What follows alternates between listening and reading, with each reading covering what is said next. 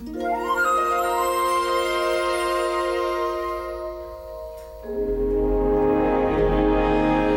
choose to go to the moon. Okay, everybody, uh, welcome. This is episode five of uh, our From the Earth to the Moon podcast.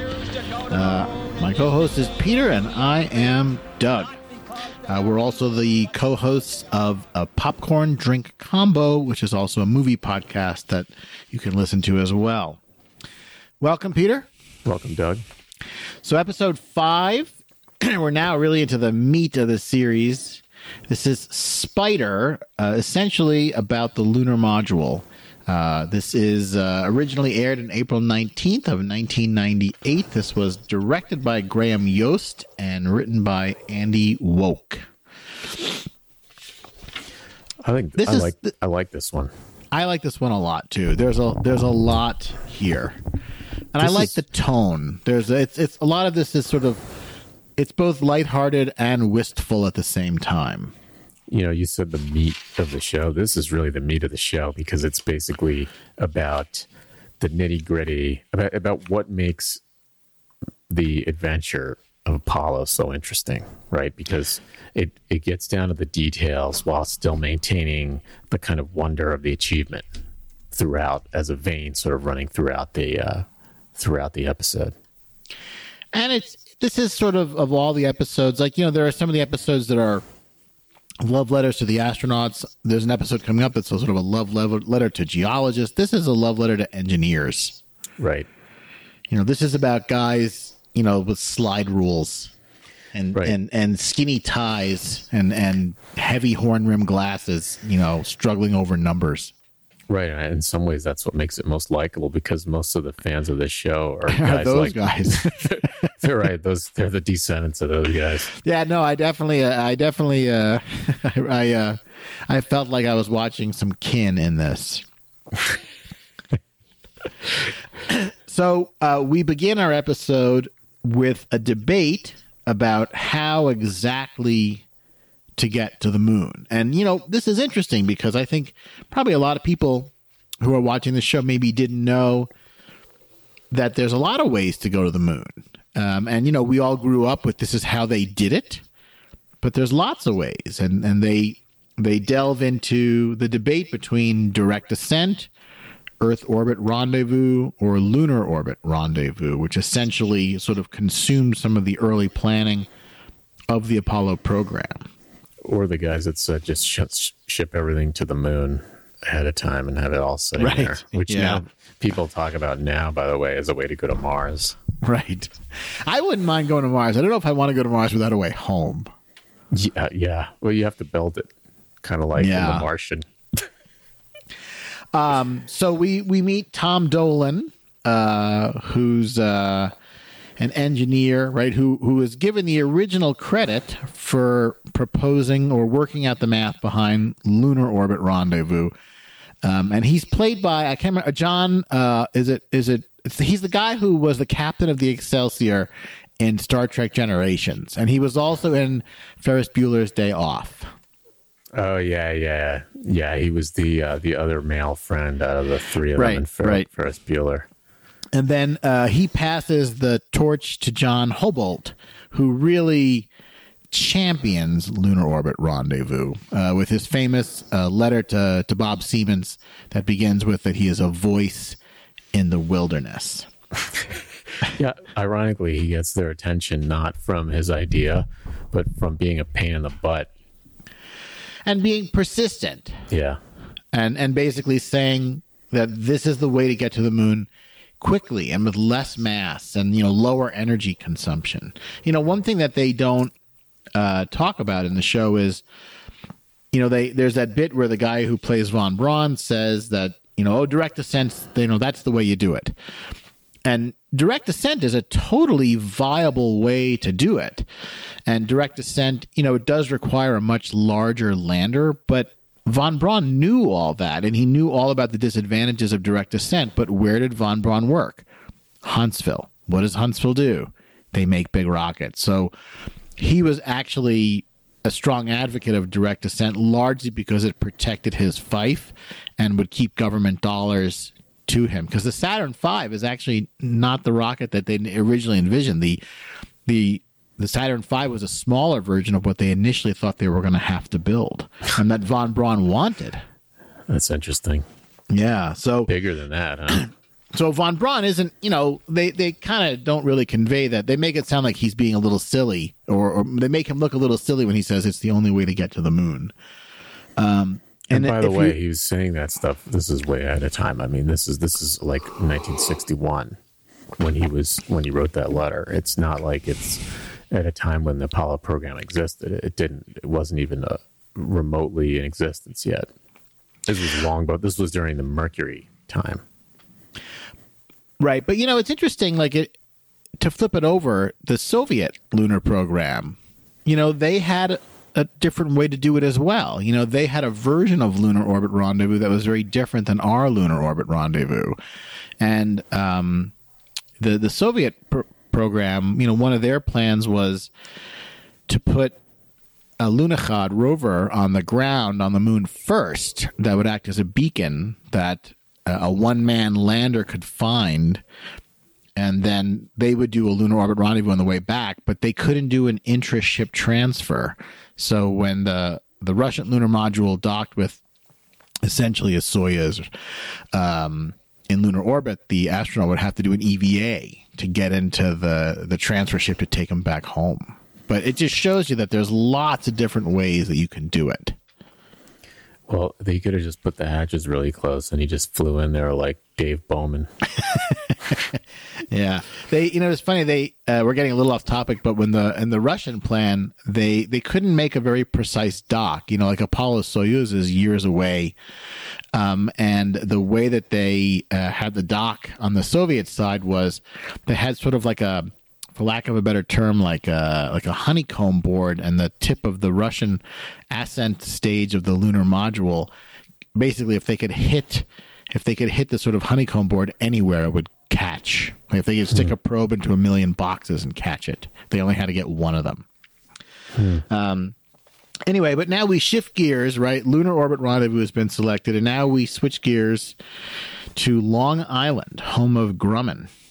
Uh, and we see Tom Kelly and his engineers uh, bidding, right, and waiting for the results to see if they got the contract for the lunar module. Two billion dollars. Is that what the contract was? Yeah. Two billion in 1960s dollars. Yep. I don't know. It actually might have started lower and then it went higher, but I'm pretty sure that. Yeah, they had all sorts was- of overruns. Yeah. and you know they don't say it they they make it look they make it look in the show like uh, Grumman really, really wanted the lunar module, and that's actually not true. Grumman very much wanted the command module, and they didn't get it, and it went to North American. And the lunar module contract at the time was viewed as a little bit of a booby prize because the command module, they knew every single Apollo flight had to have a command module, but lots of them did not need a lunar module. So the command module was a bigger project that was felt that would have longer longevity and there'd be a lot more spaceships to make, and they didn't get it. It's probably easier to do that too. In in some ways, you know, like uh, I wonder.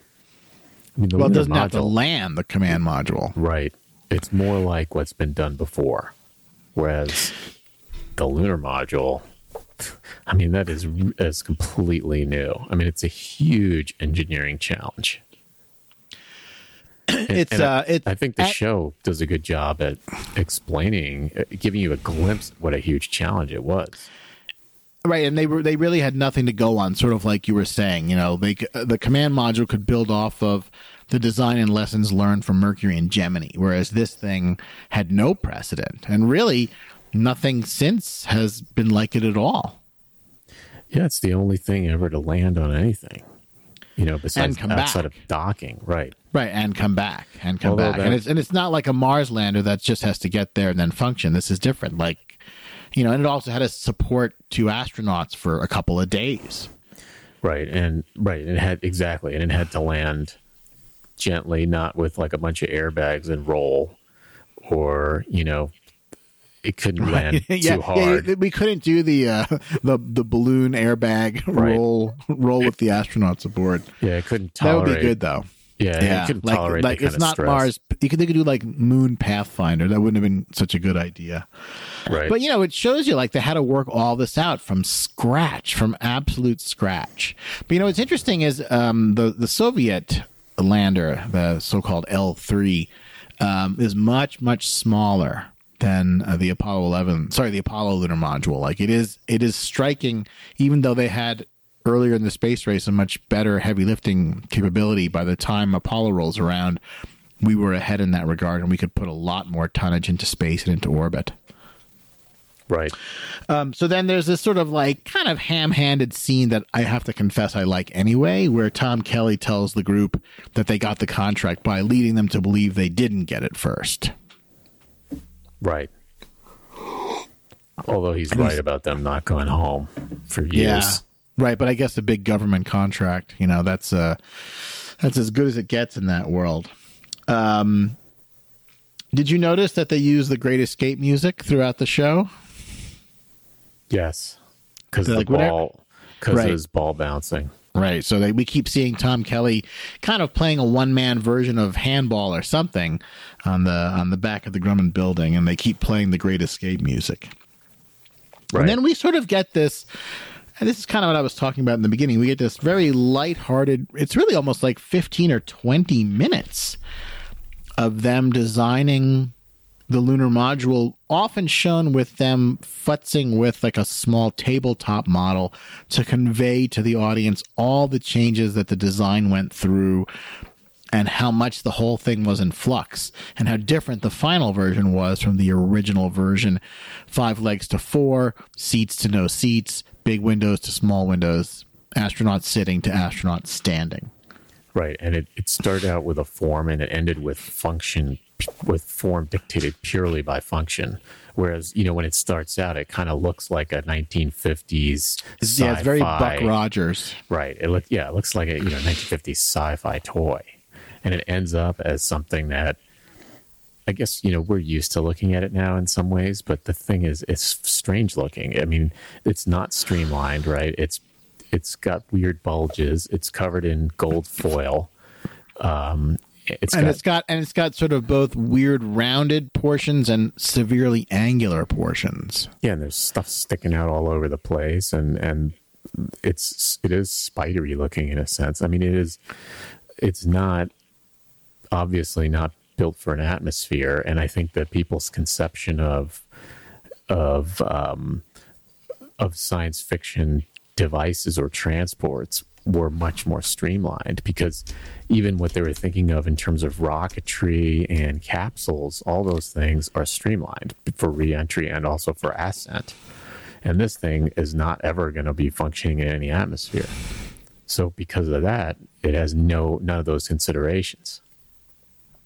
I No, not at all. People must have been really surprised, and they they try to convey that by sort of the astronauts and even some of the engineers talking about how it's ugly. Yeah, it's funny because I wouldn't say it's ugly. I mean, but again, maybe I'm just used to looking at it. Um, but you know, it's ungainly, and you know, for for pilots who are used for the graceful lines of jet fighters, it's a whole other thing. Yeah, it's not exactly sexy. It's not like a you know what was that thing the uh, that supersonic uh, bomber that the the XB seventy Valkyrie or whatever it was. Yeah, it's no Everybody- XB seventy. And and this whole this whole montage of them going through the design phase really really occupies 1963 and then by 1964 we are now seeing them move into the the building and testing phase and there is some neat uh, genuine Grumman footage of the lunar module assembly and testing which I thought was really cool to see. You know, it's interesting. Like they they kind of convey in this, and most shows don't do that. How tiny the actual uh, cabin in the lunar module's ascent stage was. Like it's really it's really small. Like the command module. I think I said this in one of the earlier podcasts. The command module had the equivalent volume of a of a Volkswagen Beetle, and the lunar module is smaller. And a lot of what you think in the ascent stage is room for the astronauts is not. It's equipment and tanks. So like Right. what the astronauts have in that in that ascent stage, I mean, it's like a phone booth, or you know, or like kind of like one and a half phone booths stuck together. I don't know if you've ever seen the diagram of how they slept, because when the some of the later Apollo flights they slept on the moon, they basically had to sleep in like slings and hammocks on top of each other. Like it was the only way to do it. Yeah. No, I mean, the other thing is when you see movies about it or TV shows like this, the camera is looking at them standing from various angles.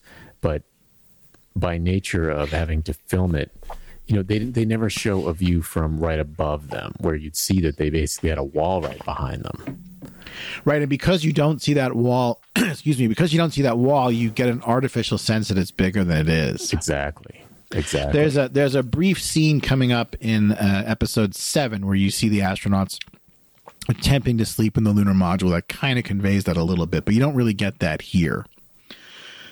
um, Tom Kelly, a legend at uh, at Grumman, there's a nice little scene where he is shown to be kind to an engineer who came to him after admitting that he made an error in the calculations regarding the strut strength of the lunar module itself which is I think I guess it's meant to humanize Tom Kelly a little bit. Tom Kelly is really sort of the hero of the episode. I mean, the, it, a large part of the episode's about him, and you, Yeah, you the astronauts of Apollo nine that we meet um, in the middle of the episode are really kind of secondary. Yeah, yeah. Kelly's the main, and and he's also very sort of he's really well liked. I mean, he's not. There's not a lot of strife involving him. You can tell. No, he- You know, He um uh, you know after Apollo he went up to he went to Harvard or MIT and got an MBA. I forget which one, but he kind of lit out for a while. Um, and then we meet we meet the crew of Apollo nine, right? Who are going to take lunar module three as the the first actual flyable lunar module. We we come to learn they're going to take it up into Earth orbit, dock, undock, fly around. um, fly around, uh, fire both the descent stage and the ascent stage. Yep. Uh, and the crew of Apollo 9 is uh, Jim McDivitt is our um, mission commander, Dave Scott is our command module pilot, and the very unfortunate Rusty Schweickart is our lunar module pilot. And much is made about the fact that they have a very, very dense mission plan, and these guys could have flown on Apollo 8 uh, but decided to wait for their lunar module to be ready because they were basically so tightly wed to the mission plan that they'd worked on for years. Right, and they spent a lot of time developing the lunar module. Like they they went to Grumman frequently, and um, you know, McDivitt and Schweickart did, not Dave Scott. He was a North American. The Right. command module pilot didn't really go to Grumman. right. But the other guys were there a lot. Right. And you kind of get the sense that right that they know everybody and they, they practically were living on Long Island for a while. Yeah, I mean they show that they show them there over, and it's over years because they have they're they're Right. making revisions and they're figuring out things that need to change. Because they fly in early 69. Right. And this all begins in 63. yep, And that's with, you know, that's with Grumman working literally three shifts, seven days a week. Like they, they, they could not have, you know, gone faster than they went. They literally used every minute that they had. Even to the point where Lunar Module 3 they show is sent to, to NASA unfinished. So they could at least make a deadline on paper. right, and it gives you the sense also by extension that the entire Apollo program basically was like that. Well, basically, once they decided to kind of go forward with it, maybe except for the time when Apollo One um, the Apollo 1 accident happened, it might have been the only hitch in this breakneck pace the entire time. And they really did go from the end of Mercury to the moon by 1969. I mean, that's a tremendous amount to be able to do in that short period of time. And that is one of the recurring themes, right? uh, When everybody thinks about Apollo, is the technological development uh, that was spurred by a Manhattan project like strides that the the nation made. an enormous pressure and fear of the Soviets. Right, and it, it was only made possible by by Cold War fears. Do you know that at the height of um, Apollo, NASA received one percent of the federal budget, which is an unbelievable sum. Right. Like one penny out of every dollar went to NASA. Yeah.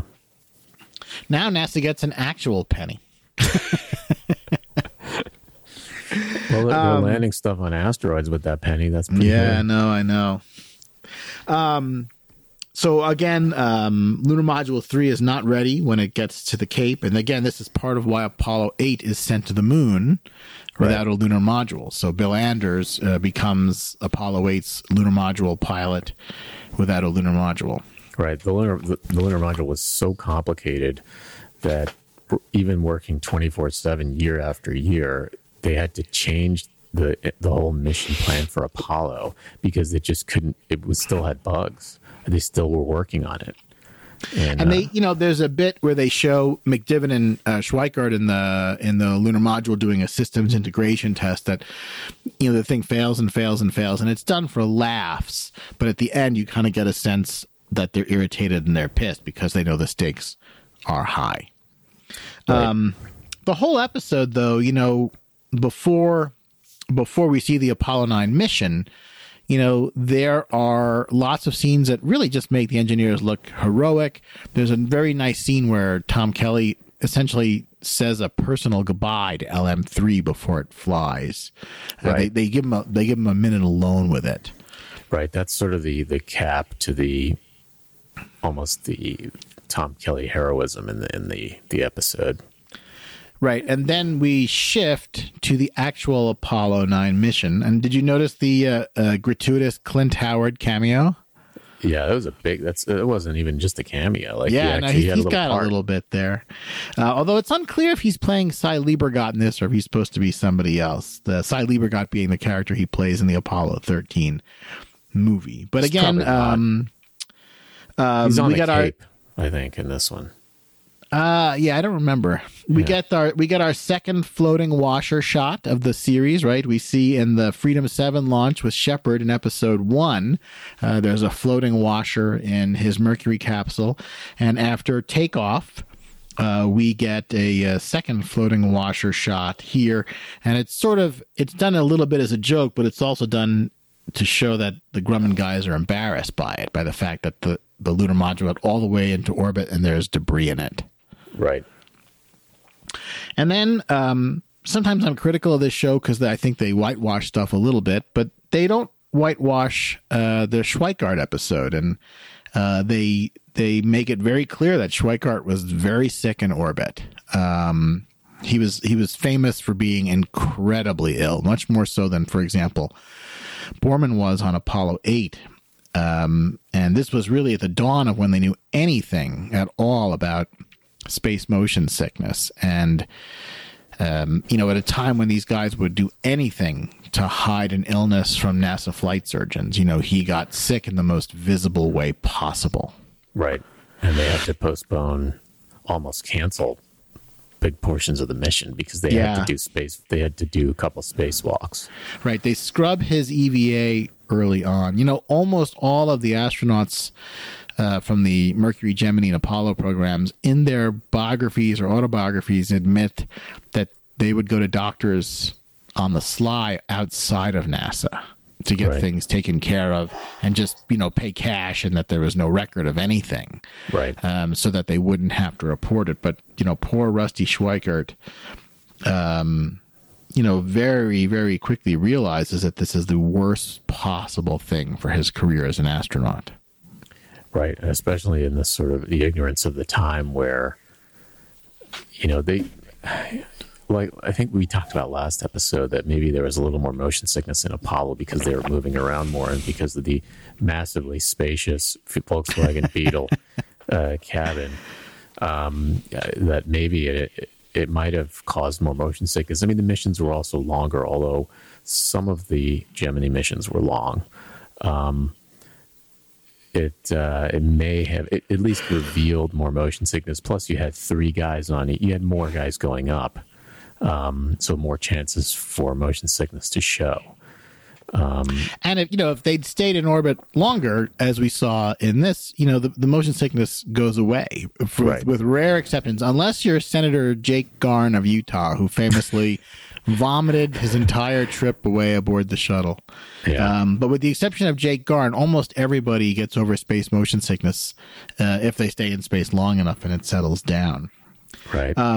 You know, Schweickart, you know, it's funny because i i they heavily imply, if not outright state in this episode, that he kind of knows he's not going to get another flight. Like, this is it for him because they'll be too worried he'll get sick. But the real Rusty Schweickart, although he acknowledged that that was definitely a part of it, Schweickart also said that he thought that he didn't get another flight because he was politically very liberal and out and open about it. And the astronauts were, by and large, a very conservative group and he was aware that his sort of political leanings were isolating him and he thought that his political leanings had as much to do with him never flying again as his space motion sickness Could be. I mean, you got guys like, um, you know, Alan Shepard. right these are all service academy grads Yeah. And, you know, what's interesting also about him, and they allude to it in the episode, is during his spacewalk, when he he gets like five minutes where he's not focused on any task because he's waiting for Dave Scott to go back in and come back out of the capsule.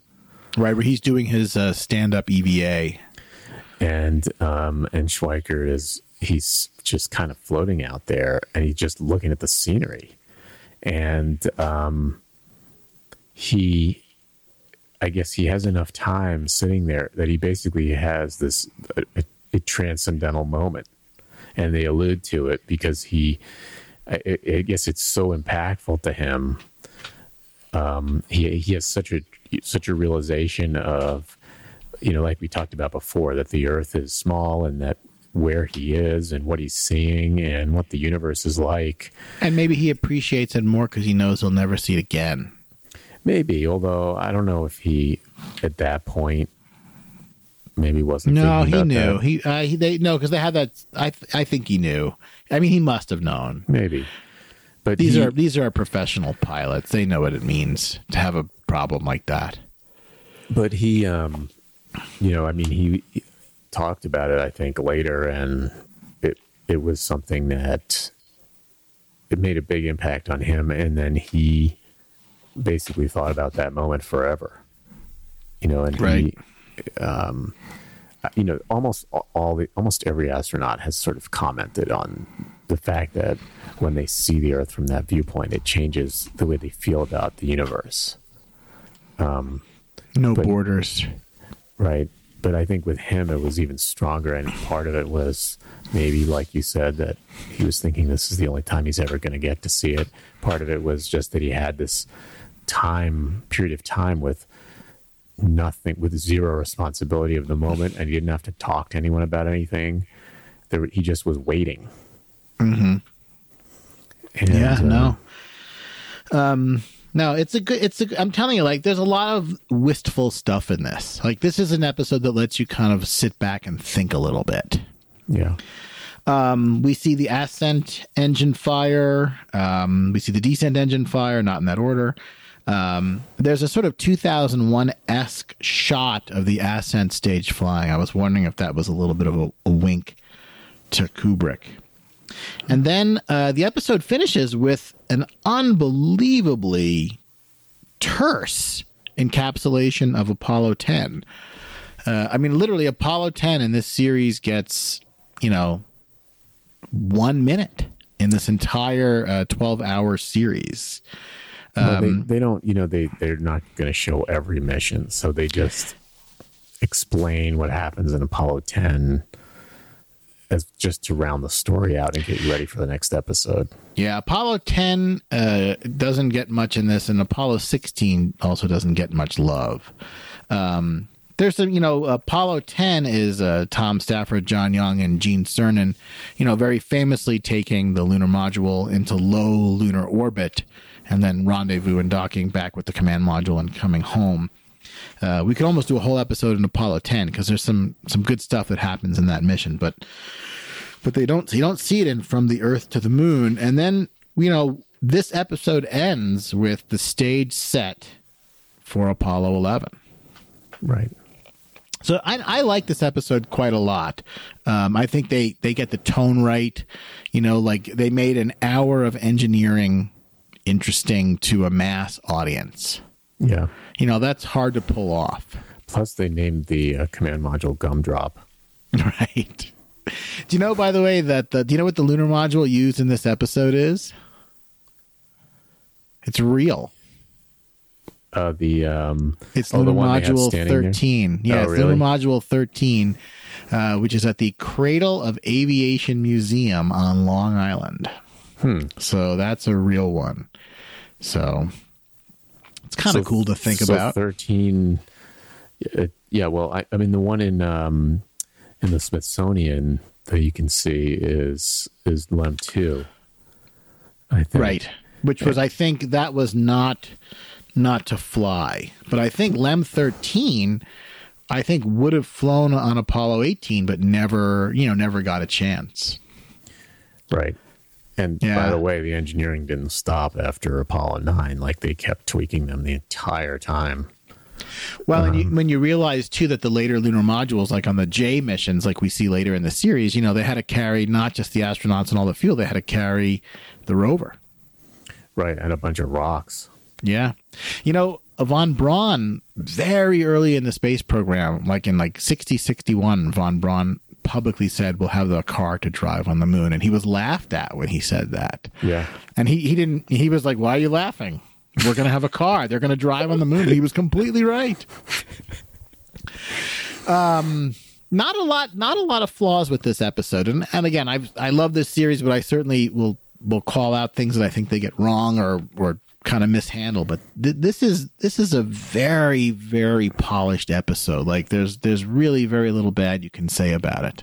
It's really good and it's very lovable as an Yeah. episode. It's it feel good and it you know it's dorky in all the right ways. The lunar module is like the R2D2 of this, of the Apollo program. it makes you proud to be a dork. All right, should we wrap there and move on to uh, episode six? we shall. Okay, so we'll see you guys all for episode six, uh, which is sort of the first of many peaks in the series, uh, which will cover the Apollo 11 mission. All right, we'll see you guys uh, next time. Thanks, everybody.